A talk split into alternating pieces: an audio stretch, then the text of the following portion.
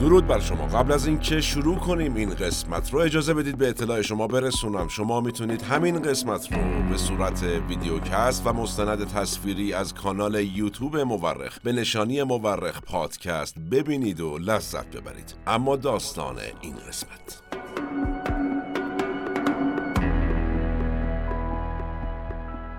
ارزی دارم که هرگاه مورد قبول افتد و به مرحله عمل درآید هم خود و هم چاکر را آسوده خواهید فرمود. یکی از این روزها که در اندرون سرگرم سید هستید مهد اولیا را هدف قرار دهید. آنگاه زاری آغاز کرده و از اینکه به تیری خطا مادری مهربان را از پای درآورده اید اظهار تأسف و بیقراری فرمایید. Welt. سلام من احمد آشمی هستم و این اپیزود 66 م از پادکست مورخه که مرداد ماه 1402 منتشر میشه. ما در این قسمت از مورخ رفتیم سراغ یکی از مهمترین وقایع تاریخ معاصر ایران یعنی اختلاف ناصرالدین شاه قاجار و صدر اعظم با کفایتش و البته دامادش. کی بود؟ میرزا محمد تقیخان فراهانی ملقب به امیر کبیر. واقعی که نتیجه شد مرگ تلخ این اصلاحگر بزرگ. به اعتقاد اغلب مورخین تاریخ بیش از آن که علم باشه یک هنره. هنره کنار هم گذاشتن شواهد. ما در پادکست مورخ هر بار یکی از پازل های تاریخ رو کنار هم می‌ذاریم. منابع پادکست مورخ در این قسمت عبارت است از یک کتاب قبله عالم اثر عباس امانت. دو کتاب ایرانیان اثر همایون کاتوزیان و سه کتاب یادداشتهایی از زندگی خصوصی ناصر شاه اثر دوست علی خان معیر الممالک شما می‌تونید تمامی قسمت های پادکست مورخ به انزمام این قسمت رو به صورت مستند تصویری یا ویدیو پادکست از طریق کانال یوتیوب مورخ به نشانی مورخ پادکست ببینید و بشنوید و لذت ببرید. نظر فراموش نشه و نوش گوش هاتون قبل از اینکه شروع کنیم من دو نکته رو عرض کنم. ما در این قسمت فراوون اسمهای قجری به کار می‌بریم که بسیار به هم شبیهن. پر از میرزا و امثال هم بنابراین پیشا پیش از حسن دقت شما سپاس گذارم نکته بعد چیه؟ اون دیالوگی که ابتدا عرض کردم که عرضی دارم و فلان و اینها قطعا به یاد بسپارید چون جلوتر باهاش کار داریم. یه کار خیلی مهم. اگر هم می‌دونید برای کی این دیالوگ همین الان برای ما کامنت کنید تا جلوتر جواب رو ببینید و بشنوید.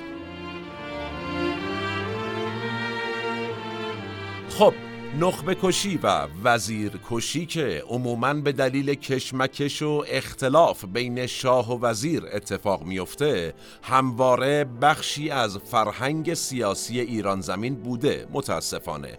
البته صرفا مختص به ما ایرانی ها نیست. این پدیده در سایر نقاط دنیا حالا چه در غرب و چه در شرق دنیا در تاریخ دیده میشه به خصوص در شرق دنیا. به هر حال در طول تاریخ در ایران زمین موارد متعددی از کشته شدن وزرا به دست پادشاهان نگاشته شده. از زمان ساسانیان و داستان بردار شدن بزرگ مهر بگیریم تا اتفاقی که در دربار هارون رشید و معمون عباسی افتاد تا برسیم به داستان بردار شدن حسنک وزیر در حکومت غزنویان. و بعدها هم وزیرکشی های سلسله صفویه و دوران قاجار و حتی در ادامه در دوران رضاشاه و داستان قتل تیمورتاش. ما وزیرکشی های زیادی رو در تاریخمون داریم.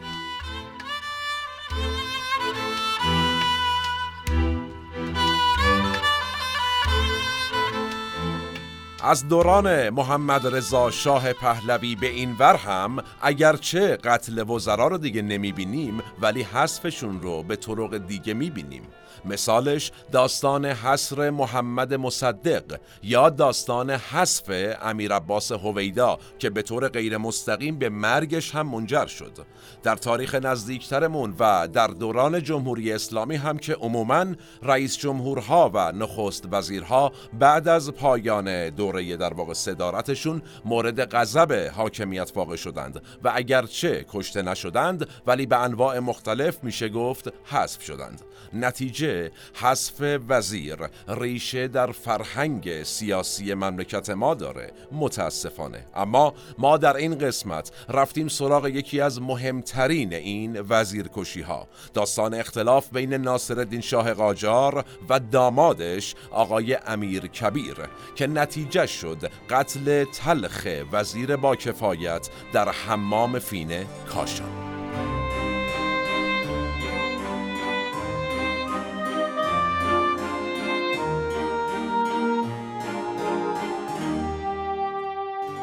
میرزا محمد تقیخان فراهانی بعد از مرگش ملقب شد به امیر کبیر حالا مثال عدم مطالعه و وفادار بودن به اصل تاریخ چیه؟ در سریال جیران که اخیرا پخش شد ما می‌بینیم که همسر امیر کبیر در اون سریال به ایشون میگه امیرم در حالی که لقب امیر کبیر بعد از مرگ ایشون به ایشون اعطا شد.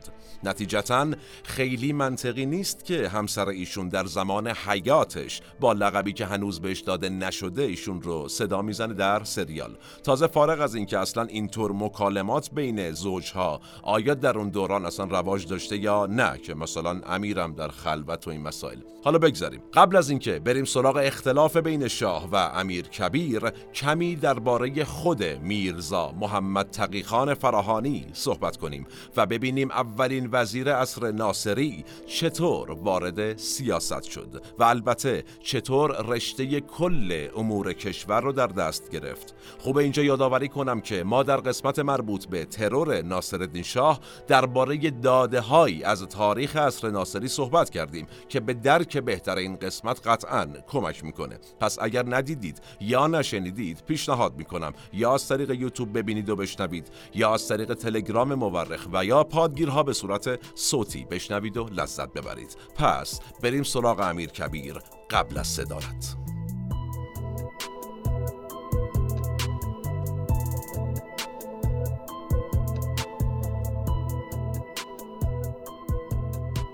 برای شروع داستان محمد تقیخان فراهانی باید کمی تاریخ رو به عقب بریم کجا بریم؟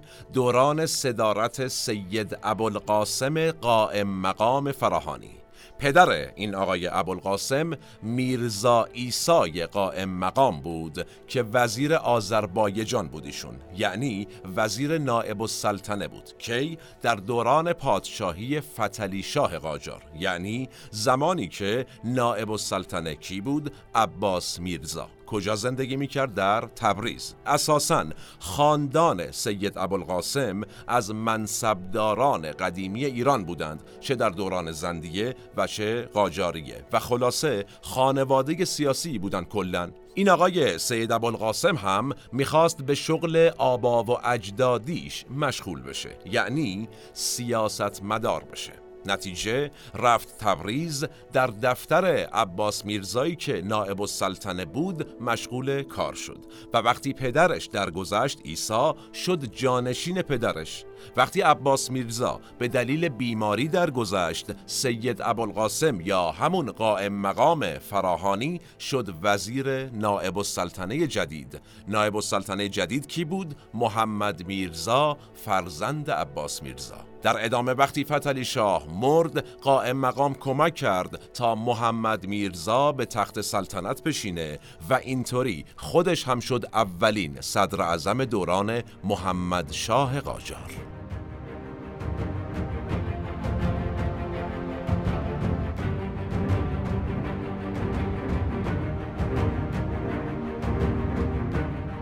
دو سال بعد از به سلطنت رسیدن محمد شاه قاجار اختلافی بین شاه و قائم مقام فراهانی به وجود اومد و نتیجه یک وزیر کشی دیگر در تاریخ ایران نگاشته شد. شاه دستور قتل قائم مقام رو داد که البته ما در این قسمت قصد پرداختن به این موضوع رو نداریم. اگر دوست داشتید بدانید بنویسید ما را آگاه کنید ما انجا وظیفه خواهیم کرد. اما سوال اینهایی که گفتیم چه ربطی به امیر کبیر داشت؟ آها. عرض می‌کنم خدمتتون.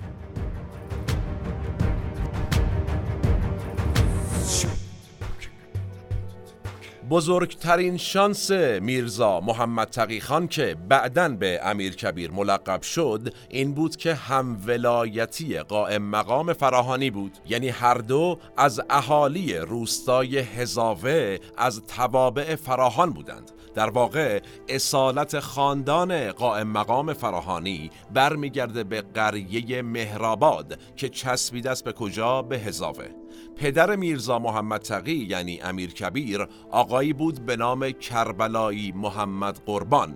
به دلیل همین همروستایی بودن یعنی همین هم ولایتی بودن این آقای کربلایی محمد قربان یعنی پدر امیر کبیر میره تو دم و دستگاه میرزا ایسا یعنی قائم مقام اول. پدر قائم مقام فراهانی معروف که گفتیم کشتتش محمد شاه وزیرش بود. میره چیکار می‌کنه پدر امیر کبیر؟ آشپز بوده ایشون. در واقع ناظر آشپزخونه قائم مقام بوده و وقتی مقام قائم مقامی از ایسای پدر می‌رسه به سید ابوالقاسم پسر کربلای محمد قربان هم مشغول خدمت میشه به قائم مقام پسر. باز یادآوری کنم که این قائم مقام پسر یعنی ابوالقاسم همون قائم مقام فراهانی معروفه که یه خیابونم به نامشه در تهران و محمد شاه قاجار وزیرکشی کرد ایشون رو. خب به هر حال کربلای محمد قربان یعنی پدر امیر کبیر مشغول آشپزی شد در این خاندان و تا وقتی جان در بدن داشت خدمت کرد تو آشپزخونه. در نهایت هم که پیر شد شد قاپوچی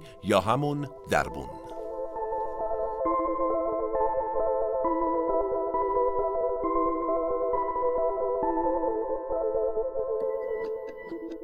پس بابای امیر کبیر در دم و دستگاه قائم مقام فراهانی پیر شد.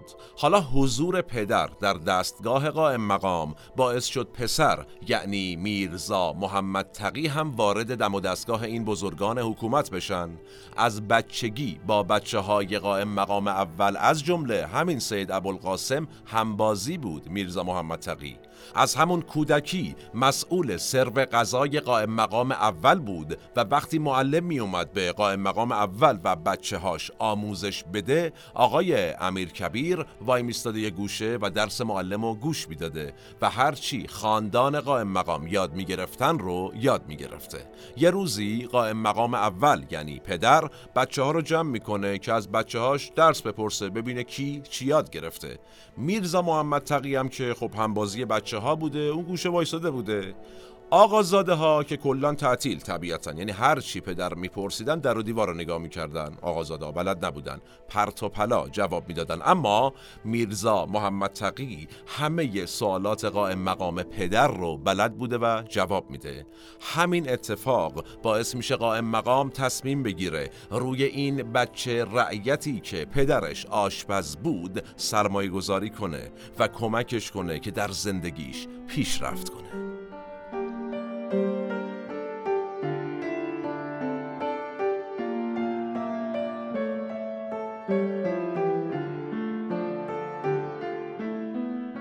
در ادامه میرزا محمد تقی نوجوون به عنوان منشی قائم مقام پدر یا قائم مقام اول در آذربایجان مشغول خدمت شد. قائم مقام اول که درگذشت و قائم مقام دوم یا پسر یا قائم مقام فراهانی معروف که کمی از زندگیش گفتیم همراه با محمد شاه به تهران رفت و صدر اعظم شد. آقای میرزا محمد تقی یا امیر کبیر در آذربایجان موند تا به نائب السلطنه جدید یعنی ناصر الدین میرزا خدمت کنه. در واقع جای قائم مقام رو گرفت میرزا محمد تقی. جای قائم مقام فراهانی. ایشون به نایب السلطنه قبلی خدمت می‌کرد. به محض اینکه شاه شد با هم رفتن تهران و شد صدر اعظم با رفتن این دوتا امیر کبیر یا میرزا محمد تقی فراهانی جایگزین قائم مقام شد و به نایب السلطنه جدید شروع کرد خدمت کردن که کی باشه؟ ناصر الدین میرزا. درایت میرزا محمد تقی باعث اعتماد و رفاقت بسیار ناصر الدین میرزا به این کارگزاری شد که از خاندان اشرافی نبود. میرزا محمد تقی خان تا حدی پیشرفت کرد که به جایگاه وزیر نظام آذربایجان منصوب شد. در همین جایگاه بود که پله بعدی رشد و ترقی رو طی کرد. اقداماتی که ایشون یعنی میرزا محمد تقیخان فراهانی در جایگاه وزیر نظام آذربایجان انجام داد بسیار درخشان بود. یه سفری کرد به روسیه با تزار دیدار کرد و بابت به قتل رسیدن وزیر مختار روسیه از جناب تزار اسخایی کرد حلش کرد. بعدش توی سفر دیگه با خود ناصر الدین میرزا رفت پیش تزار و با تزار ملاقات کرد و بعد هم به عنوان وکیل تامل اختیار ایران به عثمانی رفت و بعد از چهار سال تونست یک قرارداد صلح مهم رو بین دوتا کشور منعقد کنه بین ایران و عثمانی. در واقع هم در ارتباط با روسیه موفق بود و هم در ارتباط با عثمانی. این اقدامات در دوران محمد شاه قاجار صورت گرفت. اما اصلی ترین سکوی پرتاب میرزا محمد تقی خان مربوط به بعد از مرگ محمد شاه بود.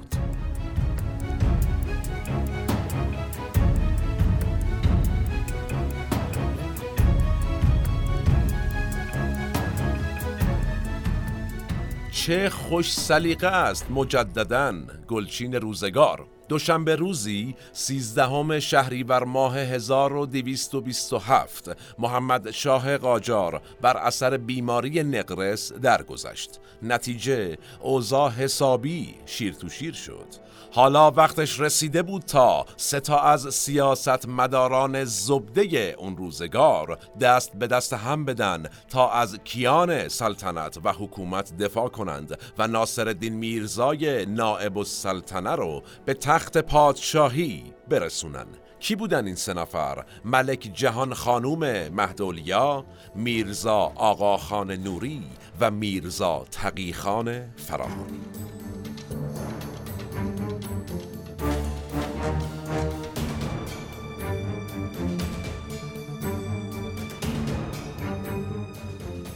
ما در رابطه با مهد اولیا در قسمت مربوط به ترور ناصرالدین شاه مفصل توضیح دادیم. گفتیم که پیشبینی تولدش در وصیت نامه آقا محمد خان قاجار اصلا شده بود. تو همون وصیت نامه گفته شده بود آقا آب دستت بز زمین این دختر رو بگیر برای محمد میرزا. کی بود ایشون از خاندان قجر بود از بچگی مشق سیاست دیده بود و یک خانوم بسیار سیاسی بود برای خودش. زبان فرانسه رو فول بود قلم قوی داشت و خطات هم بود.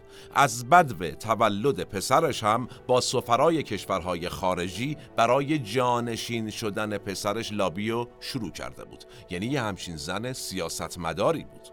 ایشون لقب مهدولیا رو داشت که اشرافی ترین لقب زنانه تاریخ ایرانه و صاحبانش هم همیشه از قدرتمند ترین زنان دوران خودشون بودن. البته تعداد کسانی که لقب مهدولیا رو داشتن در تاریخ بسیار کمه. اولین مهدولیا ملک گوهرشاد بیگم بود یعنی همسر سلطان شاه رخ تیموری که مسجد معروف گوهرشاد رو در مشهد بنا کرد. ایشون آخرین مهدولیا هم همین خانم ملک جهان خانم.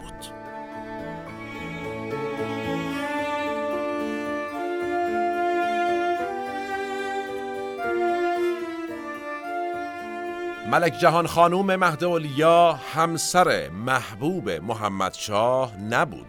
اختلافاتی با محمد شاه داشت. یه بخشیش هم اختلافات سیاسی بود. مثلا یکی از اختلافاتش سر همین آقای میرزا آقاخان نوری بود. سیاستمداری که مورد حمایت مهدولیا بود ولی محمد شاه باها شب افتاده بود. حال نمی‌کرد باهاش.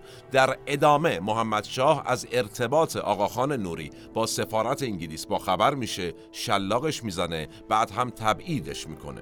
با مرگ محمد شاه قاجار اما مهدولیا سریعا از آقاخان نوری می‌خواد که برای کنترل پایتخت به تهران بیاد به امیر کبیرم میگه که آقا هر چه سریعتر نایب السلطنه را از تبریز برده بیار تهران. خود خانم هم مدیریت رو به دست می‌گیره و مشغول مدیریت فضا و کنترل حکومت میشه تا ناصرالدین میرزا برسه تهران. وضعیتی که قبلا گفتیم در قسمت ترور ناصرالدین شاه 45 روز ادامه داشت. در واقع 45 روز ایران زمین در اون دوران ملکه داشت.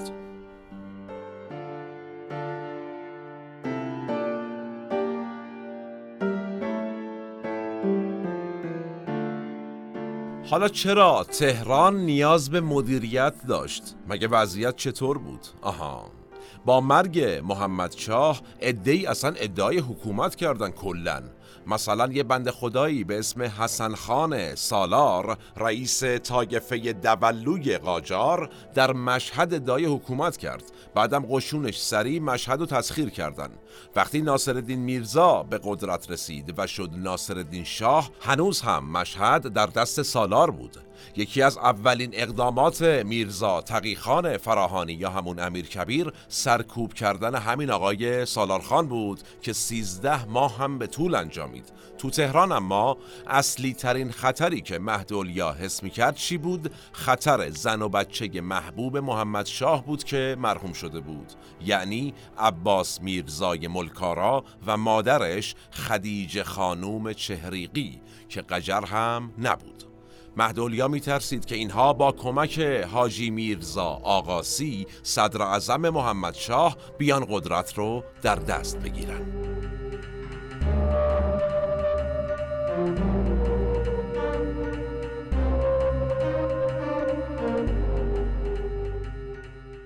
حالا خدیجه خانم و پسرش عباس میرزای ملکارا و حاجی میرزا آقاسی صدر اعظم سابق کجا بودن؟ همگی تو سوراخ موش چرا؟ از ترس مهدولیا دیگه حاجی میرزا آقاسی که کلا رفته بود تو حرم شاه عبدالعظیم بست نشسته بود از ترس جونش اون زمان البته اینطوری بوده که هر کی هر کاری می‌کرده تا وقتی می‌رفته میمونده تو حرم شاه عبدالعظیم مسئولیت داشته. این مسخره بازی هم البته باز میرزا تقیخان فراهانی وقتی به صدارت می‌رسه جمع می‌کنه. یا ما از این مسخره بازی ها نداریم جمع کن. البته که وقتی می‌خواد این سنت بست نشینی رو از بین ببره یه سری میان میگن آقا شاه عبدالعظیم رو استثناء کن. چرا؟ یه وقتی هم ممکنه خودت گرفتار شی یه جایی بخوای بری اونجا مسون باشی. حالا ما گفتیم امیر کبیر اما به گرفتاری خودش فکر نمی کرد.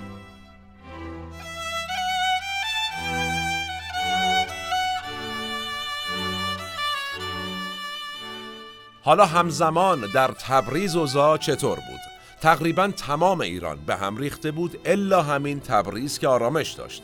اما کسری بودجه آذربایجان در حدی بود که بودجه کافی برای اعزام نائب السلطنه به تهران هم وجود نداشت بفرستنش پایتخت. در نتیجه میرزا تقیخان فراهانی میره از بازاریان تبریز پول قرض می‌گیره. بعد به ناصرالدین میرزا میگه آقا همه دوروبری ها رو بذار تو تبریز بمونن خودمون دوتا داداشی میریم تهران. چرا؟ اینا اگه بات بیان تهران پس فردا انتظار پست و مقام دارن ها. بذار همینجا تو تبریز بمونن. بعدا تو رو درواسی هم گیر نکنیم. آفرین پسر خوب.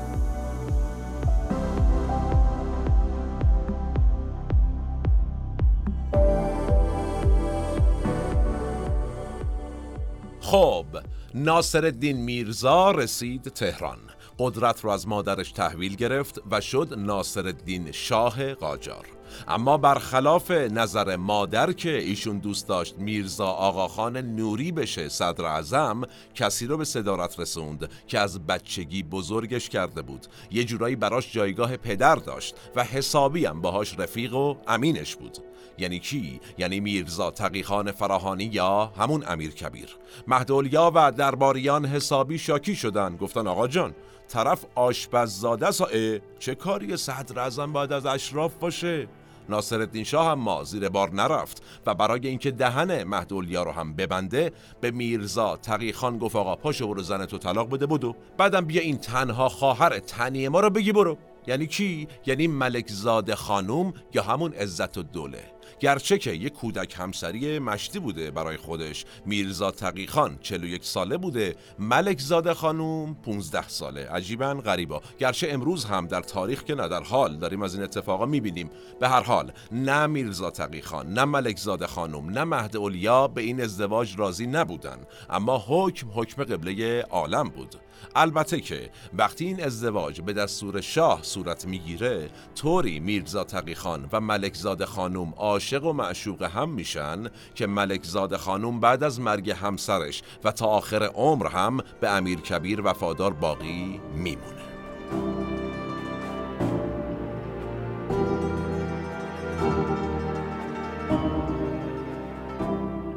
خلاصه میرزا تقیخان صدر اعظم شد و دست به اقدامات مهمی زد اقداماتی که البته چون موضوع این قسمت نیست ما نمی‌خوایم مفصل بهش بپردازیم. در واقع ما در این قسمت به داستان قتل امیر کبیر قصد داریم بپردازیم. گذرا اگر من بخوام بگم خدمتتون مثلا ساخت مدرسه دارالفنون که از دانشگاه پلیتکنیک عثمانی و مدارس École Polytechnique فرانسه الگو برداری شده بود. گرچه تاریخ تأسیس این اولین دانشگاه ایران افتاد برای بعد از مرگ امیر کبیر. دیگه چه کرد آقای امیر کبیر؟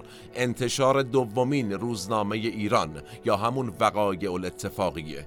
تأسیس دار و ترجمه سر و سامون دادن به نظام دولتی و همینطور تحول در روابط بین الملل و البته تشکیل یک نظام مالی بهتر از قبل. اینها قسمتی از دستاوردهای امیر کبیر بود. ایشون وقتی صدر اعظم شد دولت ایران یک میلیون تومان خیلی بوده. کسری بودجه داشت منفی بود. وقتی از قدرت کنار رفت سه میلیون تومان مازاد بودجه داشت یعنی مثبت بود. انصافا کار بزرگی کرده بود. توجه کنیم که میرزا تقیخان فراهانی تنها شخصیت سیاسی اصر قاجار بود که جایگاه صدر اعظمی و جایگاه امیر نظامی رو تو امان با هم بر عهده داشت. شاه تا این حد یعنی به ایشون اعتماد و اعتقاد داشت. اما چی شد که سرنوشت این صدر اعظم محبوب شد مرگ به دستور شاه قاجار؟ عرض می‌کنم.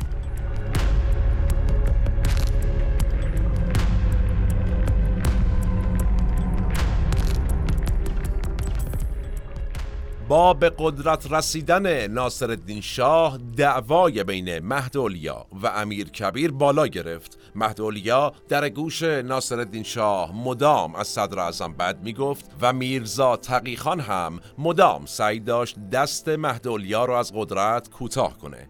اون دیالوگی که این قسمت رو باها شروع کردیم یادتون هست؟ کلام کسی خطاب به شاه که از شاه می‌خواد چیکار کنه؟ هنگام شکار مثل دست و پا چلفتی مهدولیا رو با تیر بزنه بعدم بگه تیرم خطا رفت و زاری کنه و این حرفا.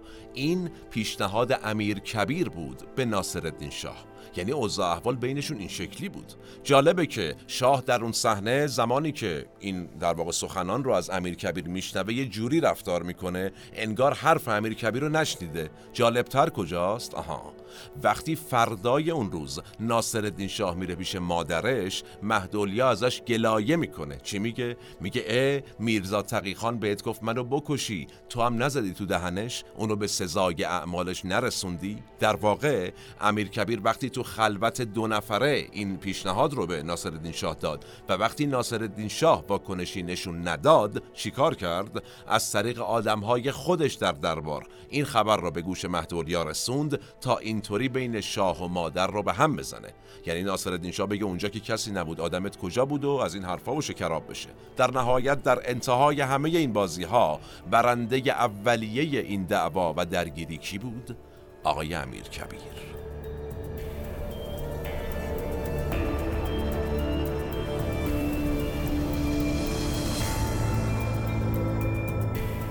خانم مهدولیا به قم تبعید شد و از قدرتش کم شد.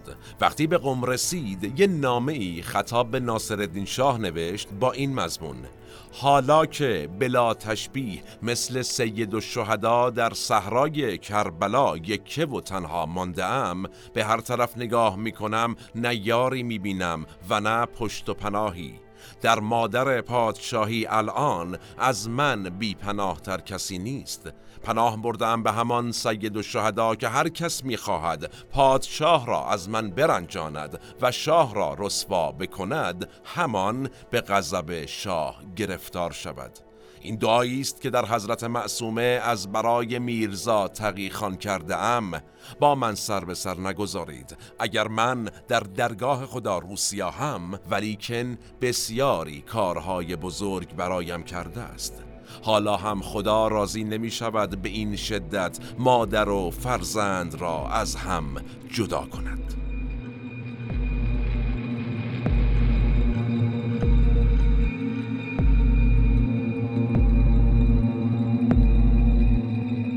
حالا چی شد که ورق بازی به ضرر امیر کبیر برگشت؟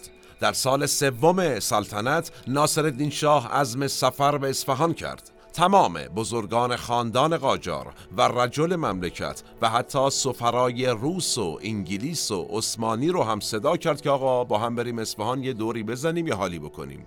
این وسط دو نفر دعوت نشدن.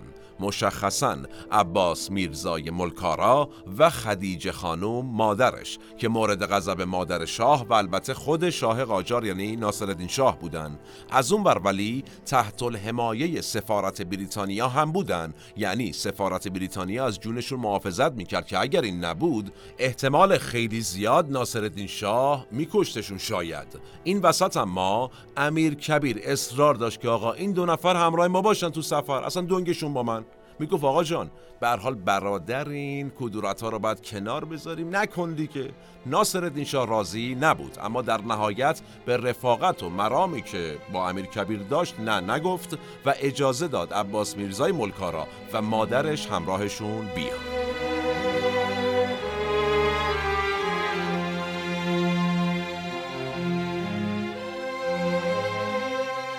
حالا دلیل امیر کبیر برای همسفر کردن عباس میرزا و ناصر شاه چی بود؟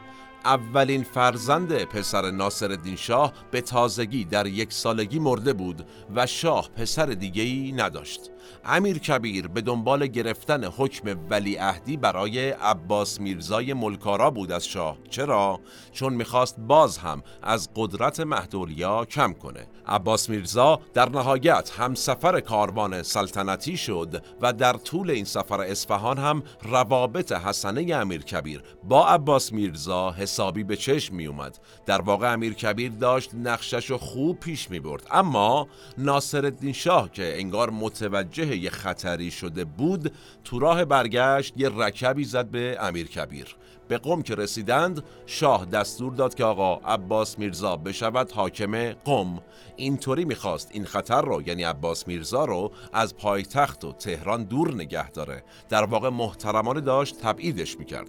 امیر کبیر اما می‌خواست عباس میرزا رو در تهران نگه داره تا یه بالانسی در قدرت ایجاد بکنه در قدرت شاه. چیکار می‌کنه؟ دست به یک کار عجیب می‌زنه. شاید یه جورایی اشتباه می‌کنه. محافظان خودش رو میفرسته قم عباس میرزای ملکارا و مادرش رو تحت الحفظ میارن تهران.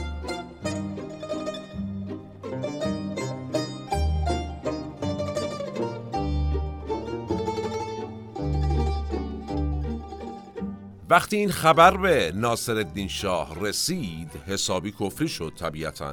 برای اولین بار از تمرکز قدرت در دستان امیر کبیر ترسیده بود انگار. پس تصمیم گرفت از قدرت امیر کبیر کم کنه. اول یه حکمی صادر می‌کنه خطاب به امیر کبیر. می نویسه که چون صدارت عزما و وزارت کبرا زحمت زیاد دارد و تحمل این مشقت برای شما دشوار است شما را از آن کار معاف کردیم. باید به کمال اطمینان مشغول امارت نظام باشید. تو پرانتز بگم که ما این نامه رو در قسمت ترور ناصرالدین شاه خوندیم و توضیحاتی دادیم. علاقه مند بودید به اون قسمت هم می‌تونید مراجعه بکنید ببینید یا بشنوید. خب طبیعتا امیر کبیر از دیدن این نامه آشفته شد ناراحت شد یعنی یه جورایی شاکی شد اصلا. پس تو نامه دوم میاد از دلش در میاره آقا ناصر. نامه ای که خیلی هم محبت آمیز بود. البته میشه ترس رو هم بین کلمات شاه دید واقعا. شاه خطاب به میرزا تقیخان فراهانی نوشته بود جناب امیر نظام به خدا قسم آنچه که می نویسم عین واقعیت است. شما را قلبا دوست دارم و خداوند مرا مرگ دهد. اگر بخواهم تا زنده ام دست از شما بردارم یا اینکه بخواهم سر موی از عزت شما بکاهم. در ادامه ناصرخان می نویسه تمام احکام و فرامین اهم از قشونی و دیوانی که قبلا شما می بایست مهر امضا کنید حالا هم به همان منوال به مهر شما برسد. تنها تفاوت این خواهد بود که مدت کوتاهی مردم می بینند که من خودم اموری که مربوط به قشون نیست را عهدهدار شدم. به هیچ وجه در امور قشون مداخله نمی کنم ولی هرچه شما صلاح بدانید خواهم کرد.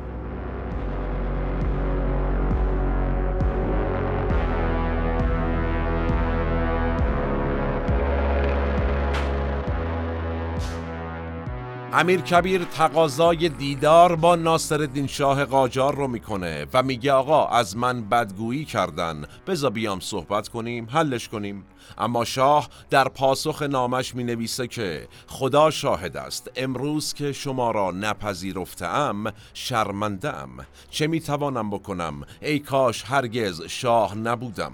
حالا که این را می نویسم اشکم جاری است. اگر باور نمی کنید بی انصافید کدام مادر قهوه‌ای می تواند در حضور من از شما بد بگوید؟ هر کس در حضور من از شما بد بگوید حرام زادم اگر نگذارمش جلوی توپ. و در انتهای این نامه به امیر کبیر میگه که فردا هم دیگر رو می‌بینیم.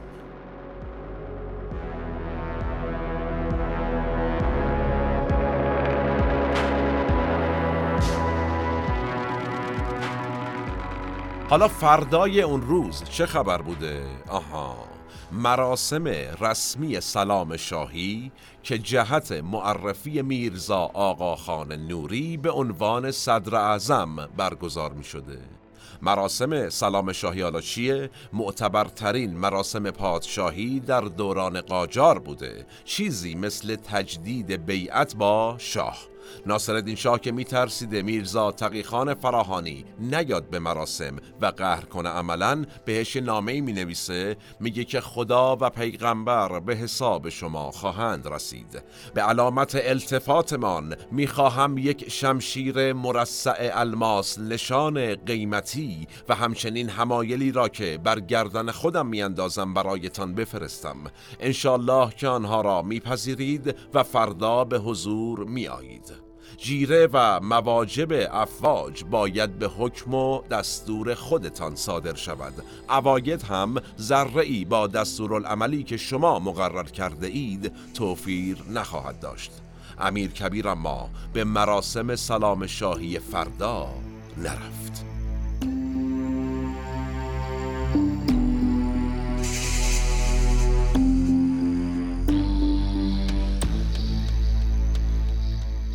با حضور نیافتن امیر کبیر در مراسم سلام شاهی برادرش که فهمیده بود اوضاع خیته سری رفت سفارت انگلیس و پناهنده شد. خشم شاه که بالا گرفت خود امیر کبیر هم از سفارت انگلیس خواست تا از جونش محافظت کنه. سفارت انگلیس هم رفت پیش شاه و زمانت جون امیر کبیر را از شاه درخواست کرد. ناصر شاه پذیرفت. ولی به سفارت انگلیس گفت که آقا میرزا تقیخان باید بره بشه حاکم اصفهان، کاشان و قم. یعنی از پایتخت باید دور باشه به هر حال.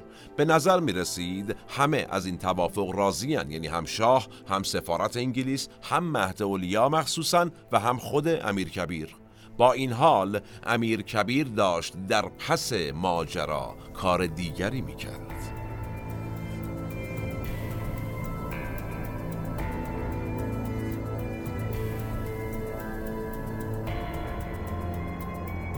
امیر کبیر در عین حالی که از سفارت انگلیس مدد خواسته بود با سفارت روسیه هم به توافق رسیده بود سر اجرای یه نقشه. در نتیجه در آخرین لحظات تحت الحمایگی سفارت انگلیس رو رد کرد و اعلام کرد که آقا من تحت الحمایه سفارت روسیم هیچ کس هم نمی‌تونه منو از پای تخت بیرون کنه چون تحت الحمایه روسیم خونه امیر کبیرم حالا کجا بوده؟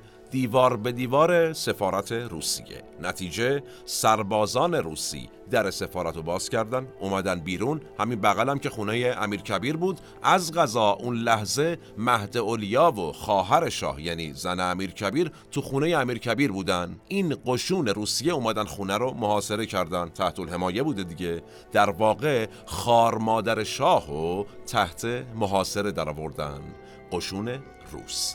این عمل باعث شد شاه قاجار به مرز جنون برسه.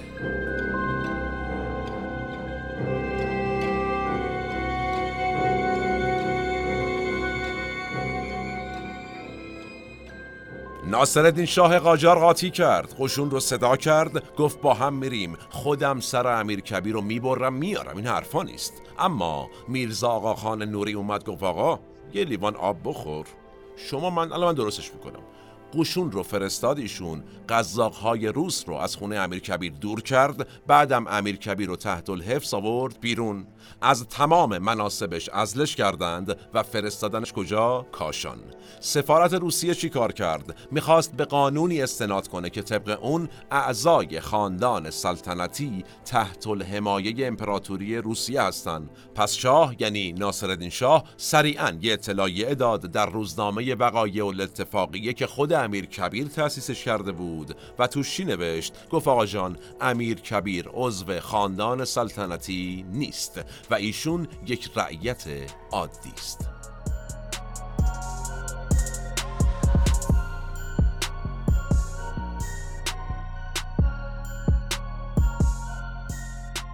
امیر کبیر به عنوان آخرین تلاش سعی کرد به سفارت انگلیس مجددا پناهنده بشه که موفق نشد. البته توجه کنیم که این پناهنده شدن و اساسا تحت الحمایه سفارت های بیگانه رفتن چیز عجیبی نبوده اون زمان یعنی خیلی عادی بوده. در واقع استراتژی امیر کبیر موفق نشد وگرنه پناهنده شدنش به ذات مثل امروز نبوده که حالت حالا خیانت دیده بشه. کلا خیلی عادی بوده. از اون بر دشمن همیشه همیشگی امیر کبیر یعنی مهدولیا به دخترش یعنی زن امیر کبیر گفت دخترم کجا؟ شما لازم نیست بری قربونت برم. همینجا بمون دور همیم. ولی ملک زاده خانم زیر بار نرفت و ترجیح داد به شوهرش وفادار بمونه. در نهایت دستوری با این مضمون به حاج علی خان حاجب الدوله مأمور قتل امیر کبیر ارسال شد.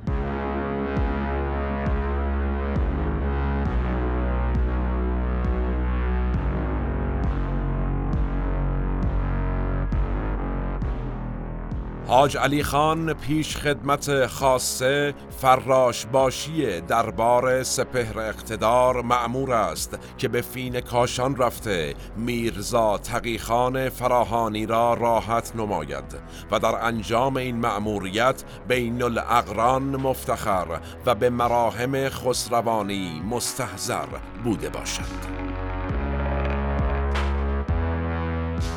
از اون ور به امیر کبیر خبر دادند که شاه دوباره بات رفیق شده و پاشو برو هموم که می‌خواد برات خلعت شاهی بفرسته.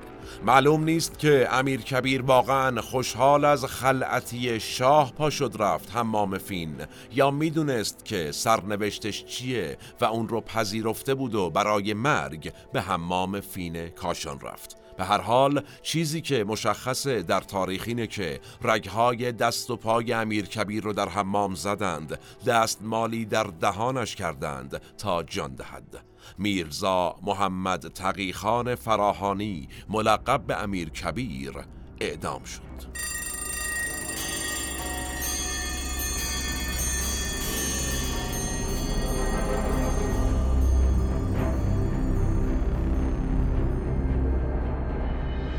گفته میشه ناصر الدین شاه از به قتل رسوندن امیر کبیر پشیمون شد. به نحوی که تا آخر حکومتش حتی اگر یکی از رجال سیاسی خیانت هم می‌کرد دستور به قتلش نمی‌داد. اما امیر کبیر با مرگ جانسوزش در تاریخ ایران به نمادی از اصلاح گران با تدبیری تبدیل شد که توسط حاکمان تحمل نمیشن. نخبگانی که در تمام تاریخ ایران زمین بودند و هنوز هم هستند و طبیعتا خواهند بود. زمان ما به فرجام رسید و کلام ما هم. من احمد آشمی هستم و تنها نیستم. این اپیزود هم به همت تیم پادکست مورخ در استودیو پیکان تهیه و تولید شد. تا چند روز آتی و موضوع جذاب بعدی سالم باشید و در صلح شما رو به تاریخ میسپارم و میبینمتون.